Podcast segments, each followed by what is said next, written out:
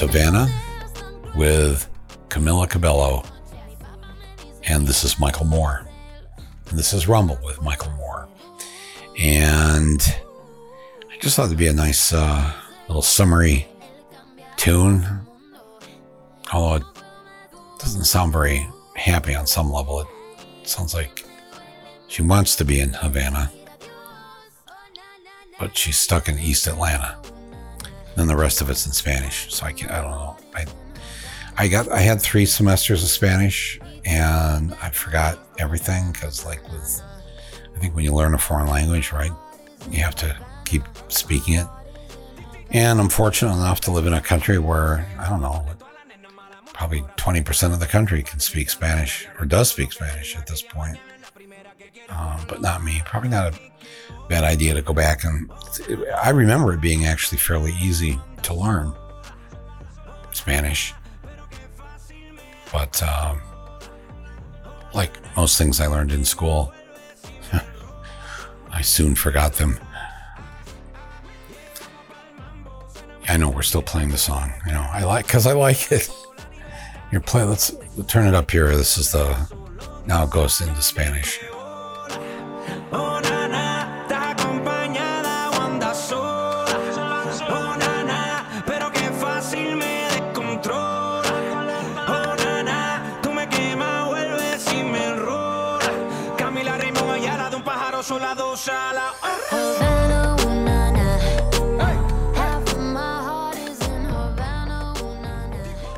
What is it about? Yeah, I know, you know, now I sound like my parents, right?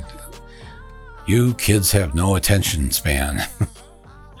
I mean, this this thing about the lack of attention span, this has been going on for parents have probably always said this, right? It's probably been hundreds of years. People complaining about their attention span. Know, John Adams is probably yelling at John Quincy Adams. You have no attention span. Have you completely forgotten? This is America. But you know, now I just I think it's I don't think I'm saying anything that none of us don't already agree with, and it's not it's not a knock on uh, any age group or demographic. It's I think there's something about we truly do not want to remember things that happened like yesterday, you know, last week. I mean, right? I mean, think about this. Like they're okay. Here's I'll I'll I'll, I'll test you guys. You're listening to me right now, and um, I'm recording this, and it's basically been I don't know, maybe um, ten days. This is during the Fourth of July week. Was really just over a week ago, right? It'll be, I guess. Well, okay, the Fourth of July is almost two weeks ago, but still, do you remember the fact that the four hottest days ever recorded, and not just ever recorded since we started, you know, keeping track of temperatures with the National Weather Service. So that was probably in the 1880s. Not just the four hottest days ever since the 1880s, but scientists, there's a way now they can kind of track. Don't ask me to explain this either. All right. Just go with it because they kept saying this on the days it was happening on the it was like July 3rd, July 4th, July 5th. This is the hottest day in a hundred thousand years. And okay, you know, I'm I'm going to accept that they know that. There is a way to know it, you know, just like the rings in a tree can tell us how old the tree is. There's something, you know, that's I don't know, something that's been left behind for 100,000 years. There's a melted ice cream cone from 100,000 years ago that somehow got fossilized and now they can tell how friggin' hot it was, you know, on that day. I don't know what it is, but trust me on this. When you hear on the news, it's the hottest day, not just the hottest day in July, but the hottest day like ever. What are we to do with that? I mean, really, what are we to do with that? And they're not just talking about in the US. We're talking about the whole damn planet. Okay, now how now you you some of you heard this, right? A week or two ago. Now let me ask you how many times have you thought about it in the last couple weeks? In the last couple days? Has it crossed your mind? Did you remember that it happened? Yeah, you remember now because I'm saying it. But right away, we just want to forget about it. That's what it is. I think that we have developed in the human brain some kind of uh, uh, tripwire, some fail-safe button that says, "Okay, I don't want to think about this. Please, I got too much going on. No, stop. That's it." And so we don't think about it. It, it, it. Somehow it stays in the brain so that you can remember it when somebody like me brings it up on a podcast. But you don't want to remember it. You're listening to me right now. You're sitting on a beach right now listening to this, or you're in the park, or you're out on your porch, or, you know, it's summer. You know, it's sort of a beautiful day. You know, I know it's 129 degrees somewhere in Arizona right now. Awful flooding going on elsewhere, all kinds of horror. And it's like, now here I am bringing this up, Mr. Summer Buzzkill. and it's like, dude, really, Mike, we like listening to the podcast here, but can't you just do like a happy podcast? It's the middle of summer. It's the middle of July. You know, why do we need to know that the four hottest days in the last hundred thousand years were just a week or two ago? Well, because, okay, now that I've brought it up, and I don't want to think about it either. I mean, I, I started off playing this song. I was kind of in a you know, somewhat happy mood. But then I heard that the, you start to listen to the song, even the parts that are in English, you can see she's not happy that she's back in East Atlanta. She, she wants to be in Havana. It's where she left her love. God, when do you ever hear a song in this country that uses the words Havana and love in the same sentence? Why is that? Why are we still behaving this way toward Cuba? Okay, I know. Don't please don't go there. I know. I know. So I started paying some attention to this. Uh, we went through the four hottest days ever. And then they said that the ocean water is so warm right now. And of course, and you hear that and you think, oh, that, geez, I never like to go in the ocean. It's kind of cold. It's nice and warm. Uh, they were interviewing somebody down in the Florida Keys and they were saying that the the water temperature today was 96 degrees. 96 degrees. That's a hot bath you've drawn for yourself. And then, of course, it turns out that 96 degrees for the oceans is danger. Danger. It kills the animals in the sea. It does awful things to the coral reefs. It does a whole bunch of things that throw off our ecosystem that put us in serious danger. We are, a, if aliens from other places have ever dropped by to investigate us, I think one of the reasons they've never decided to stay is because the planet is 70% water. And if they're like us, you know, they can't walk on water. So why would you stay on? Why, if, like, if we had to leave this planet and go look for another planet and we were just in one of those spaceships and we're just scouting around looking for a place to land, would you land on a planet where if literally, if you step anywhere onto 70% of its surface, you would just sink and drown? You wouldn't say, Hey, let's set up the new earth on this planet. No, you want to look for a place with solid ground, you know, in an atmosphere where you can breathe. I guess those would be the two big things you'd look for, right? And, you know, some kind of coffee shop every few hundred feet. I don't know what would, what would be the criteria of looking for a new place to live because this place is becoming quite unlivable. We can't survive with the oceans at 96 degrees. That's death.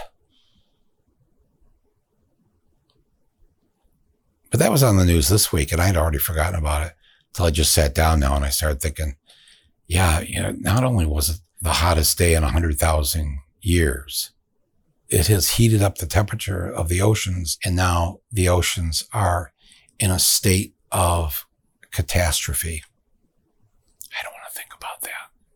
I don't want to think about it. See, my brain's trying to protect me because, right, we all know the happier we are, the, the better our health just internally, right? You got to get through the day and you don't want to be thinking about the end is here, you better not to think about it, right? Not do anything about it. Well, no, no, we've got to do something about it. Remember uh, last month at one of these podcasts, I talked to you about the day the sky turned orange in New York. I mean, literally, it was like science fiction. Of course, my first thought was, man, if I ever want to film a scene in the future where literally at two in the afternoon, it's so dark out, the sky is so, you know, orange, dark, dark orange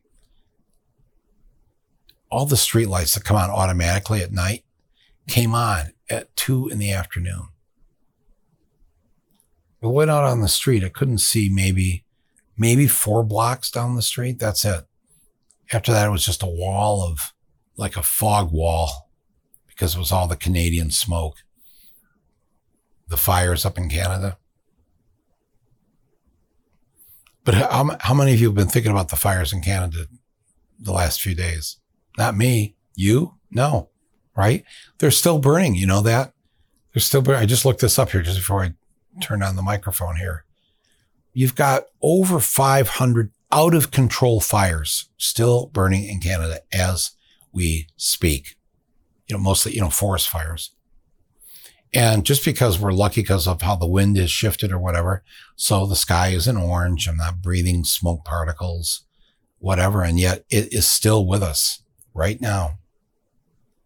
And I know, I know you're on the beach, you're listening to me, you've already turned this off because it's like, where is he going with this? Nothing but doom and gloom, Mike. Yeah, but no, it's not so much that. I just want to know why I haven't thought about it. How did I forget that I looked out? It was two in the afternoon and it looked like the earth, like something had hit us. Everything was on fire the sun was like a, a bright little speck in the sky. Because we don't want to think about it. Now, who can blame us, right? Our brain doesn't want us to think about it. Hmm. Okay, so think about this, all right?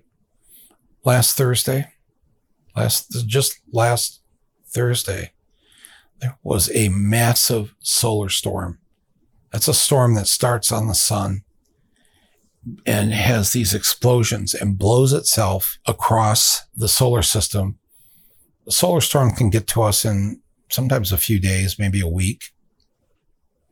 So on Thursday, though, you know, they actually, the scientists, they have NASA, they have names for different parts of the sun, like that's the northwestern part of the southwestern part. But they also have for sunspots, you know, the big, they're called sunspots. So on Thursday, sunspot AR3372. You've been there, right? Right? No? Never, never taken a vacation there on sunspot AR3372. It's there.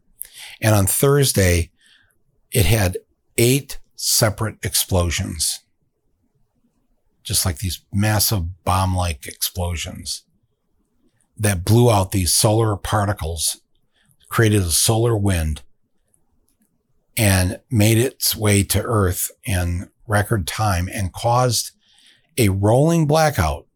This is last Thursday across our entire planet where that basically the blackout wasn't wasn't so much our it wasn't electricity this time it was the radio waves that we use for radio and other forms of communication, whatever on this planet. And it just, they just went dark. They went, it just went dead for a series of minutes across the entire planet Earth. Did you hear about this? Are you hearing this for the first time? You did not know that last Thursday there was a, series of blackouts across our entire planet because our magnetic field that is protecting us from solar storms. All right. This is why the only reason the earth is still alive, uh, the only reason I'm able to binge on certain streaming shows on Netflix and elsewhere is because there's a magnetic field protecting us. You know, Mars billions of years ago had the same magnetic field made of the same material that protected it from the sun. And so at that time, Mars, I know, only know this because I was watching Nova on PBS. You know, you know your life. It's the middle of the summer. I know you're, you're thinking, right? Mike, you really got to get out more. I mean, you can still make friends at your age. It's, it's okay.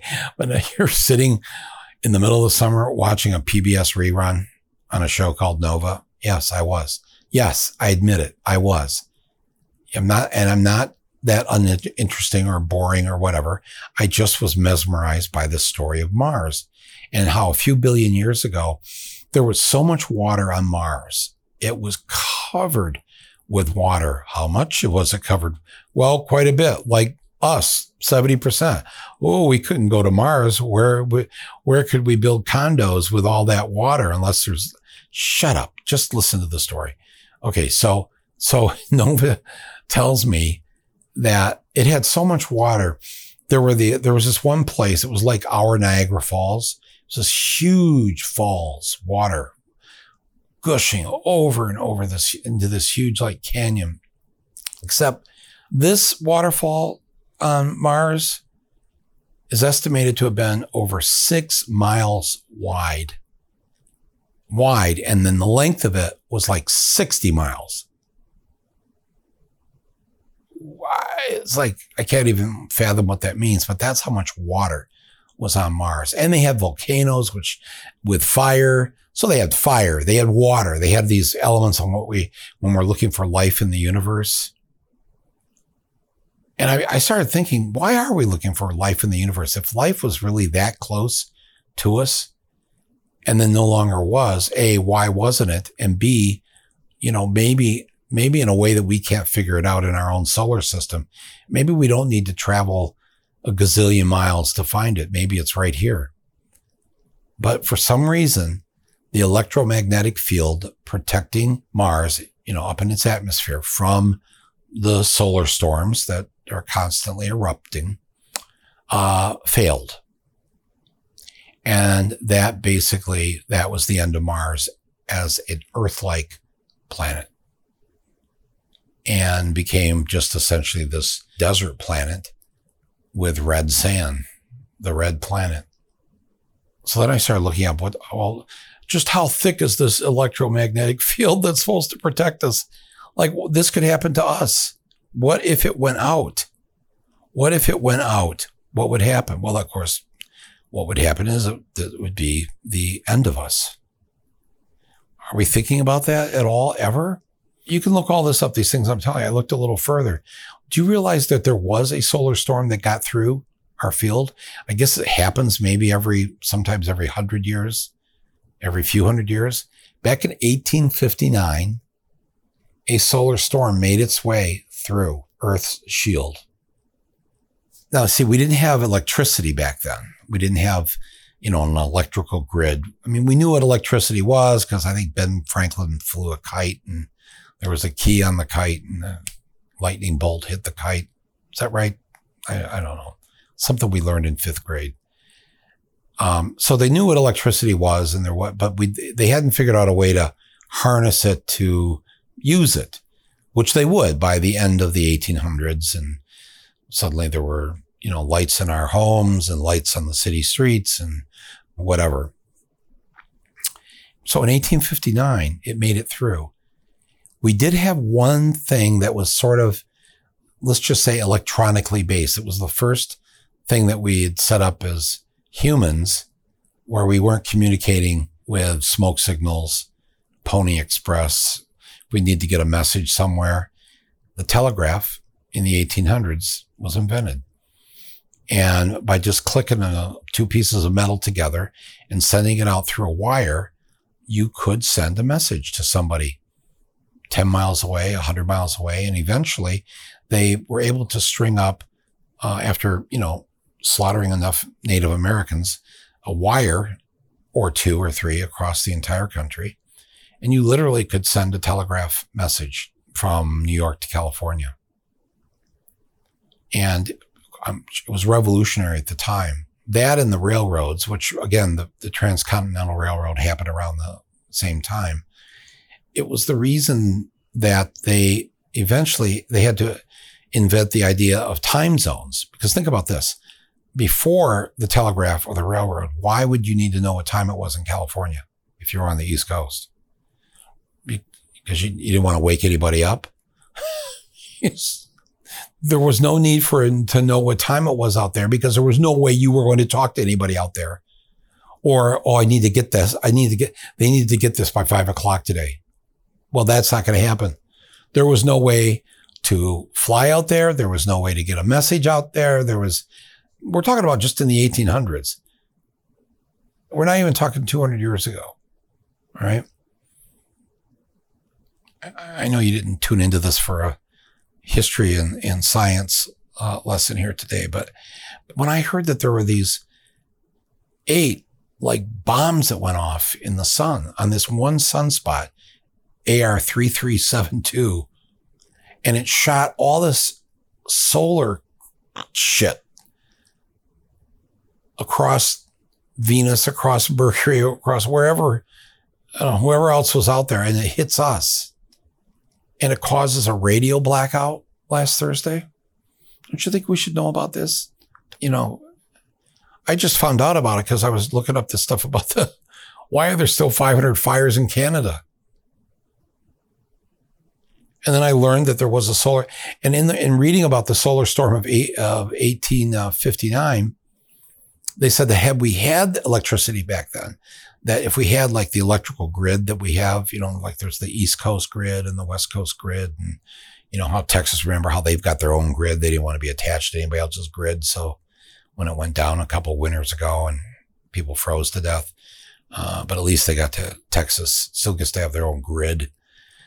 That a solar storm, if it hit the grid, it would put the grid out. It, it literally could knock out the grid. A storm the size of the one that took place in 1859. And if that happens, if like, let's say just even one section of the country, just let's just say the Northeast, the, the grid goes down, that's it, folks. Not it as in the, the planet blows up or anything. It just means that what do you need electricity for? Well, how about to pump the water? How about just to get water into your house to get the water from wherever the water is coming from. We aren't the Romans, you know, it's, it's not a series of aqueducts that are essentially using gravity. You need electricity the way we have our modern system set up to have the pumps function and make it into your faucet. And humans can last what, four days? If you don't drink water, any water, nothing, no liquids in four days, essentially the human body gives up. So if you lose the electrical grid, there's no backup grid. You know that, right? There's no backup grid. It would take, in this one article I read, like if the East Coast grid went out, it would take anywhere from six to 18 months to rebuild it, to repair it. What do you think it's going to look like in Boston or New York City or you know, Pittsburgh or whatever when suddenly people can't drink water? when the basic things that we use electricity for, for life, our lives, our daily lives are gone. And again, the more I dig into this, I'm thinking it's summer. Why are you reading this stuff? Put the, put the music back on. This, no, yeah, actually, let's, this is the only way we're to have to shut me down. Let's just put the, let's put the music. I don't want to be thinking about Sunspot AR 3372 and the eight explosions it had last Thursday, how it made it to Earth and knocked out a lot of our radio systems for a period of time. What's that got to do with me? I'm on strike. I'm a member of the Writers Guild and I'm a member of the Screen Actors Guild. And that's what I'm going to focus on. And whatever it is I'm binging on here in July on TV because that's just where I want my head right now. I want it.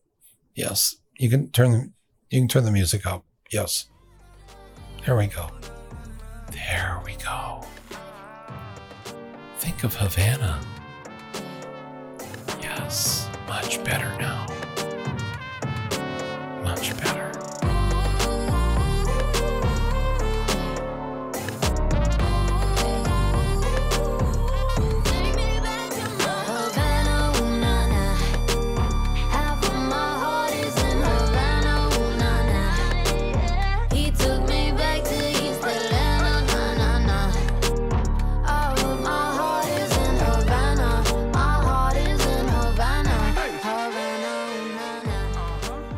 Okay, so um, anyways, before we uh, move on to happier news, hopefully, uh, let me thank the underwriters uh, for this episode of Rumble with Michael Moore. Um, much appreciation to them for supporting my voice. And first up, of course, is Shopify. Thank you, Shopify. Rumble listeners have uh, heard me talk about Shopify many times. Shopify is a, is a, what's called a commerce platform that's revolutionizing millions of businesses around the world and especially small businesses, but also nonprofits and schools and just people at home uh, wanting to get their own thing going and be their own boss. So whether you're running your own business out of your garage, uh, or you've got a storefront in town, or you're setting up shop virtually from the comfort of your couch, Shopify is the all-in-one tool that can help you start, run, and grow your own business. And they make it really easy with Shopify's single dashboard. You can manage orders and shipping, payments from anywhere. Plus, Shopify's award-winning help is there to support you every step of the way. There's a reason that millions of people across 170 countries have chosen Shopify. So if you've got an idea for your own shop, sign up for a $1 per month trial period at shopify.com slash rumble and make sure you write rumble in all lowercase, R-U-M-B-L-E, rumble, lowercase. Go to shopify.com slash rumble to take your business to the next level today. That's shopify.com slash rumble. I'd also like to thank another longtime Rumble supporter, and that is Moink. Moink, of course, is the subscription service that gives you access to the freshest, sustainably sourced meat and fish delivered straight to your door, all while supporting small American family farms. Their whole ethos at Moink is to help keep rural America financially independent from big agriculture. And the meat, I'm telling you, as an omnivore, frankly, is delicious. You get to choose what is delivered in every box from ribeyes to chicken wings, pork chops, salmon fillets, whatever you're in the mood for. Plus, you can cancel this at any time. I'm telling you, my friends, it feels good knowing exactly where your meat is coming from. So keep American farming going by signing up at moinkbox.com slash rumble right now. And listeners of this show get free ground beef for a year. That's one year of the best ground beef you'll ever taste, but it's only for a limited time. So moinkbox.com and Moink is spelled M-O-I-N-K. Moink. Moinkbox.com slash rumble. Got that? All right. Thank you, Moinkbox, for helping me out here with this podcast. And thank you for supporting the smaller family farms. It's much appreciated.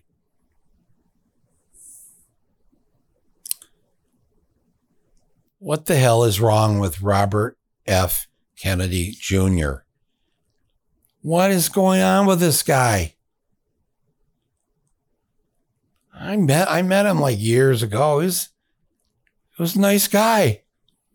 He was a good guy. He was doing good things. And then all of a sudden, over these years, he's like uh, lost his mind or something. I don't know. I don't know how to say this. And it's like, you know what I'm talking about, right? He did. Jeez. Anti vaxxer, conspiracy theorist.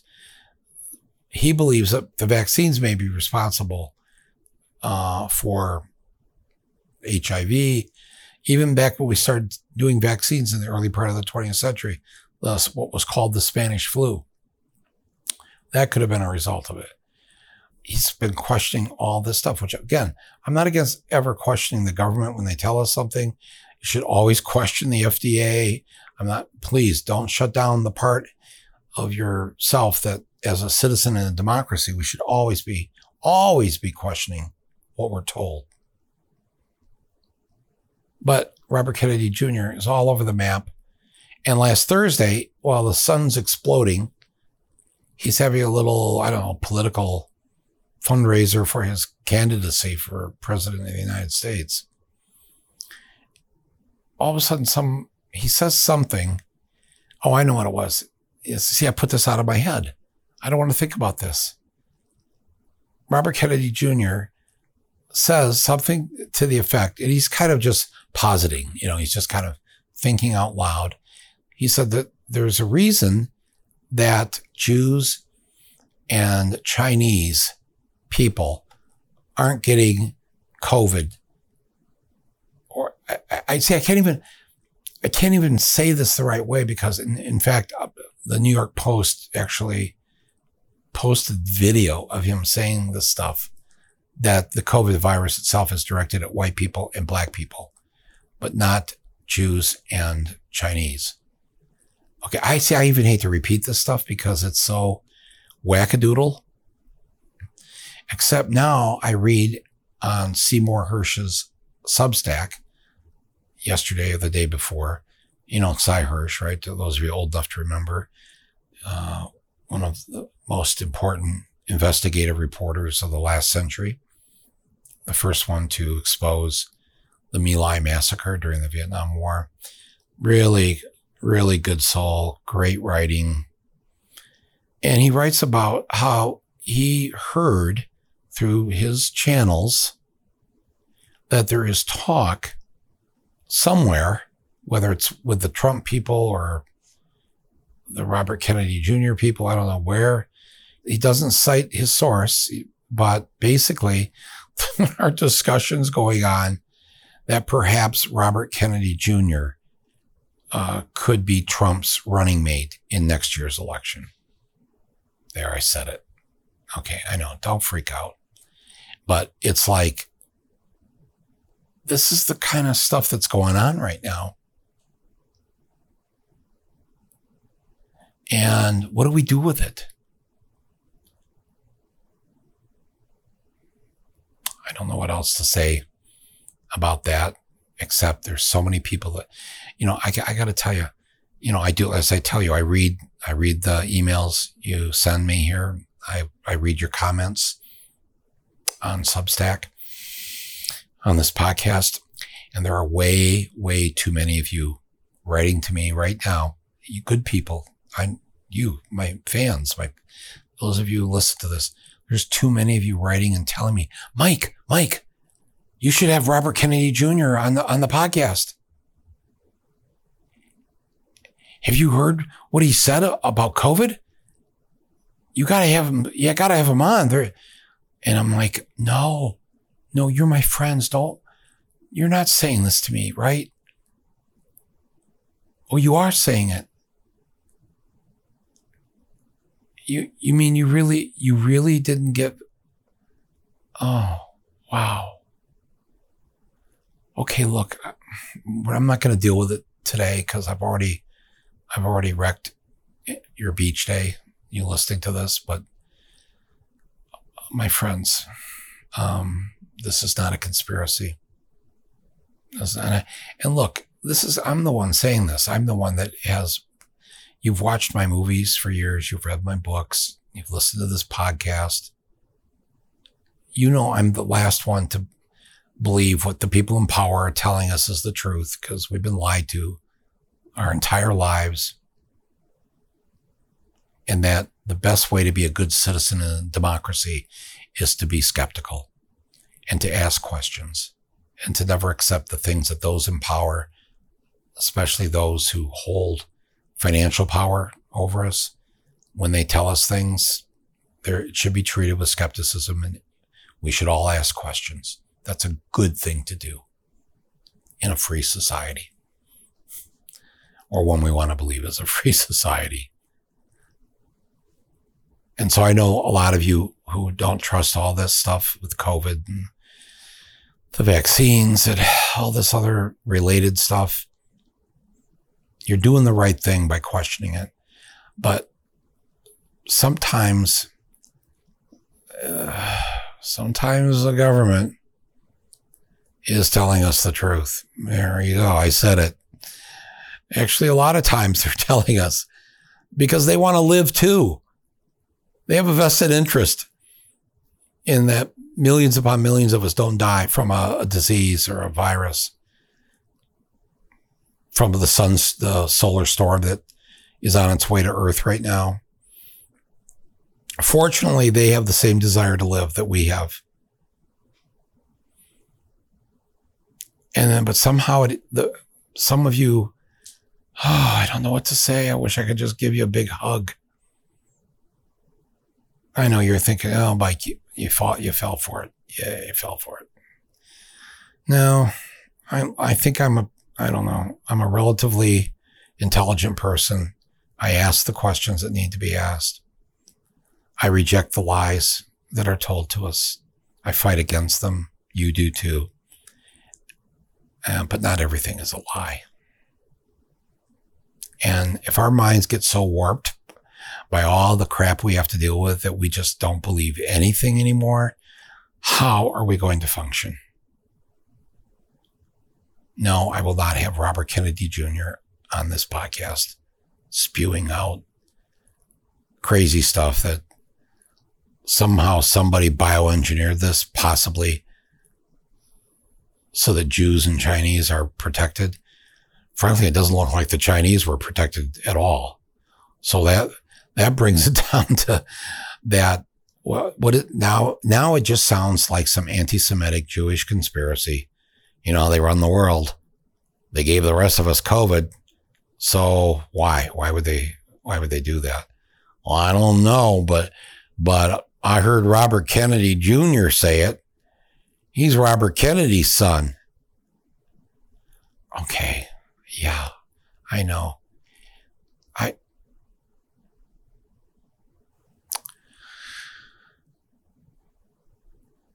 Oh my God. What, what, what would he be feeling now seeing his son, his namesake, saying and doing these things? Wow. his mom is still alive. Bobby Kennedy's widow, Ethel Kennedy, still alive. He's, he's all his siblings, everybody in the family I know. I mean, they've they've written op-eds about it, and they they're just they're they're kind of devastated themselves by all this. And the fact that he might possibly try to have something to do with Trump coming back into power some weird way. Well, we don't want to believe that. I don't believe it. I can't believe. I can't. I, no, no. I can't. My my brain can't handle all this. It's too much. I want to believe something else. I want to enjoy the summer day.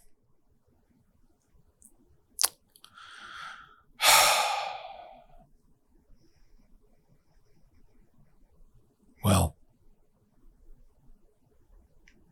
I don't know.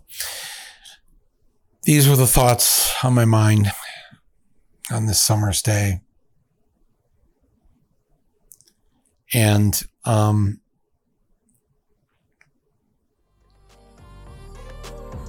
oh, thanks, Angie. Angie just put the music back on to, to cheer me up. Havana, mm, da da da da da, East Atlanta, da da. Da, da, da, da, da, da. I mean, this is where we're at, folks.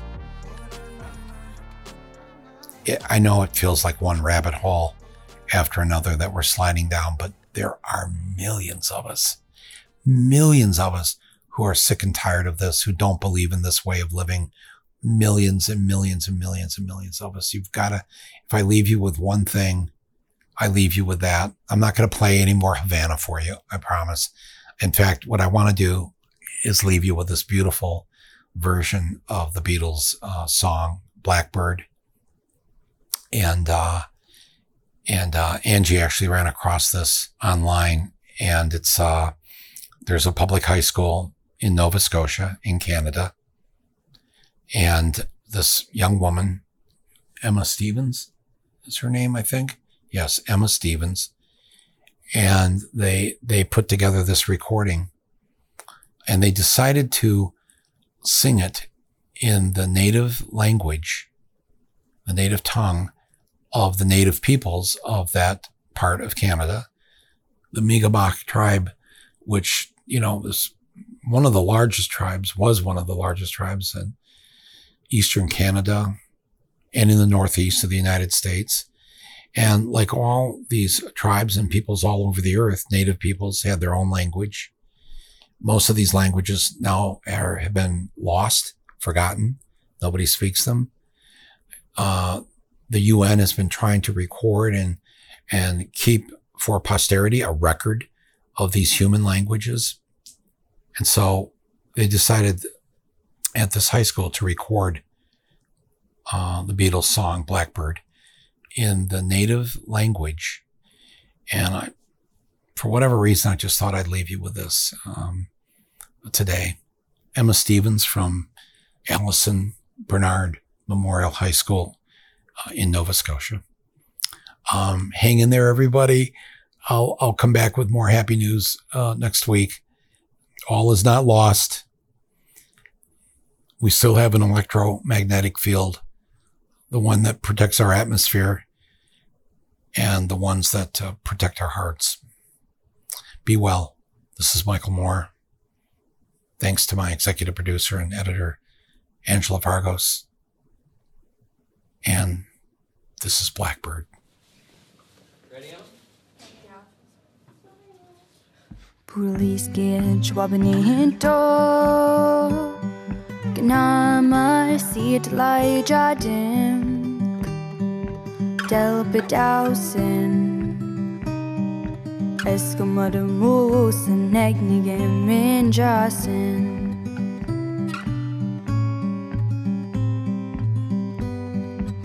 jasen Iskiet wabenito Ola binnigen midege Del bedausen.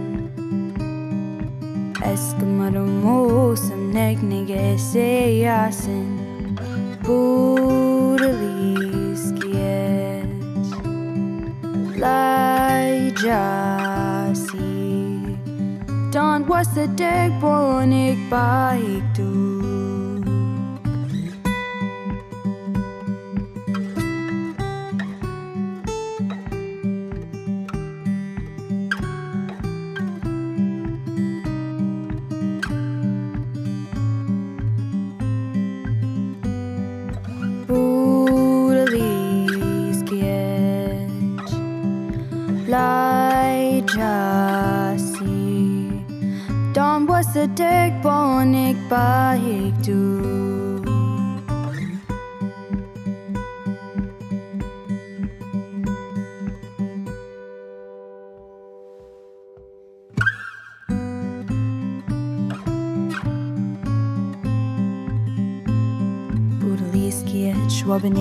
Hinto Kenama si delai jadim del bedausen Eskamada musam negnige mindrasen Eskamada musam negnige mindrasen Eskamada musam negnige